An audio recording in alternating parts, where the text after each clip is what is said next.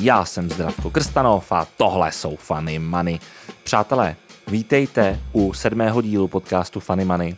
Na jehož začátku vám rovnou řeknu, že mám starost o některé vrstevníky.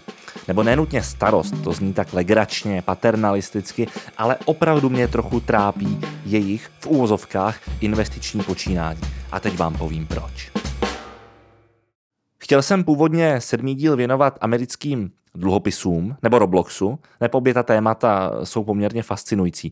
Jenže poslední týden jsem viděl mraky příspěvků ohledně GameStopu a tak se k tomu po šesti dílech Funny Money musím znovu vrátit.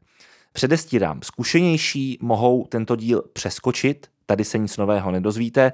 Tohle mluví k těm, kteří se k akcím dostali třeba až právě s GameStopem. O co jde? Spousta mých známých si za poslední dobu v nějaký moment koupila akcie GameStopu, což je naprosto v pořádku. Pokud to berou tou jolo optikou, ale bouchnu si kasíno s pár penězma navíc a co bude, bude. Jenže ten Instagram, Twitter a Facebook se třeba minulý týden zaplnil jistými nářky, proč zrovna akcie GameStopu prudce spadly, Zaplnil se otázkami, proč pak zase vyrostly. Zaplnil se screenshoty z Revolutu, kde je vidět graf akcí GameStopu a u toho jsou komentáře typu tak jo, taky začínám s těma akciema. Nebo nedej Bůh tam jsou věty, letos ta dovolená asi bude chudší. Tohle je, přátelé, naprosto děsivé. Učit se akciovému investování zrovna na GameStopu, to je, to je jako vybalit na hodině fyziky pro druháky základní školy kvantovou mechaniku. Jde to, ale cítíte v kostech, že k optimálnímu stavu to má mírně, eh, respektive světelné roky daleko. Já jsem za poslední týdny poslouchal relativně hodně diskuzí ohledně GameStopu a můžu vám s klidným svědomím říct, že naprosto obecné vysvětlení, načtené z nějakých zahraničních webů, prezentovali v diskuzích i správci tuzemských miliardových akciových fondů.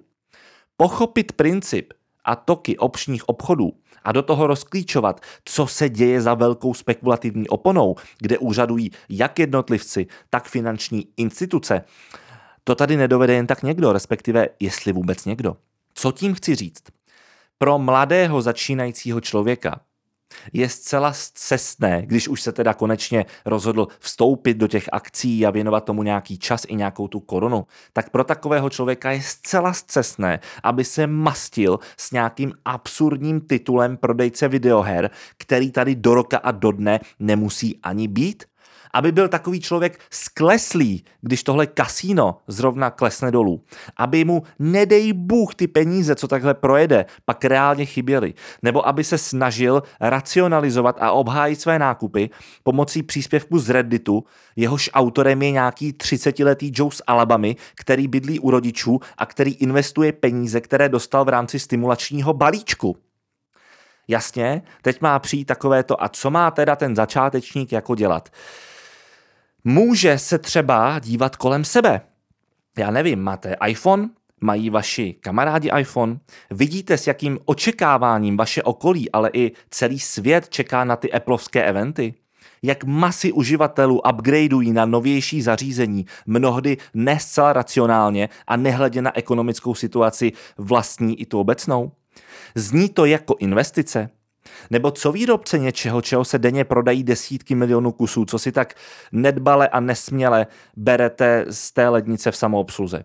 Něčeho, co lze zdražit o jediný cent, kterého si zákazník ani nevšimne, ale který se na té škále během roku promění na stovky milionů dolarů? Zní to jako investice? Nebo co Amazon? Co podnik, jehož služeb využívá v nejsilnější ekonomice světa pravidelně 82% domácností? Zní to jako investice? Nebo co Visa a Mastercard? Co by tam mohl být ten case? Tohle jsou otázky, které by si možná na začátku měl někdo klást. Ta pověstná investiční škola, o které se vždy při spojení s akciovými začátky mluví, není GameStop. Co si z GameStopu ti nepolíbení asi tak odnesou? Že jde nahoru to, o čem se zrovna mluví na Redditu? Co to je za školu? Moje obava, přátelé, je, že lidé takto nepochopí, že akcie není kus grafu na obrazovce telefonu, nějaká hra, ale že je to reálný kousíček nějaké společnosti a cílem je, aby ta společnost rostla v případě investic dlouhodobě na hodnotě. A to, že společnost roste na hodnotě třeba tím, že se jí konstantně daří vyrábět a prodávat něco, čeho se miliony a miliony lidí po celém světě nemohou nabažit, nebo že se jí daří zvyšovat marže, nebo já nevím, ale žádný z tady těch, pardon mi ten výraz, learnings, nebude v tom, v tom scénáři toho GameStopu. Tam se zkrátka ti lidé na začátku nenaučí vůbec, ale vůbec nic. Upřímně, já pochopitelně nemám být ten, kdo má tohle vyprávět, jenže nikdo ze skutečně fundovaných na to asi nemá čas. A děje se to, přátelé, globálně. Já jsem na Wall Street Journal nedávno četl relativně dlouhý článek o retailových investorech, kteří se spálili na GameStopu. To byl výběr z těch, z těch obrovských mas, které se spálily. Tam byl výběr několika mladíků, 23 let, 27 let, 30 let. Byl tam třeba člen ochranky, který si půjčil v bance a poslal to do GameStopu, protože chudák věřil, že udělá double up. Tahle demokratizace investování, takzvaná, má tu ohromně stinnou stránku, kterou by někdo opravdu zkušený měl akcentovat. To je něco jak ta diskuze ohledně internetu a sociálních sítí, demokratizace informací, všichni budou chytřejší a nakonec se dozvíte, že půlka lidí tam hledá prostě konspirační teorie a najde dalších 12 bláznů někde na konci světa, který tomu věří, takhle se to pospojuje a nakonec máte totálně ztracené existence, které jsou v těch hlubinách dezinformací. Teď je ta chvíle, kdybych měl asi doporučit nějaké knihy, ale to zase nikoho už moc eh, z těch mladých nebaví, takže uh, kdokoliv jste přátelé na začátku cesty a myslíte to být trochu vážně, bouchněte si tam YouTube. Vyhledejte Berkshire Hathaway Annual Meeting.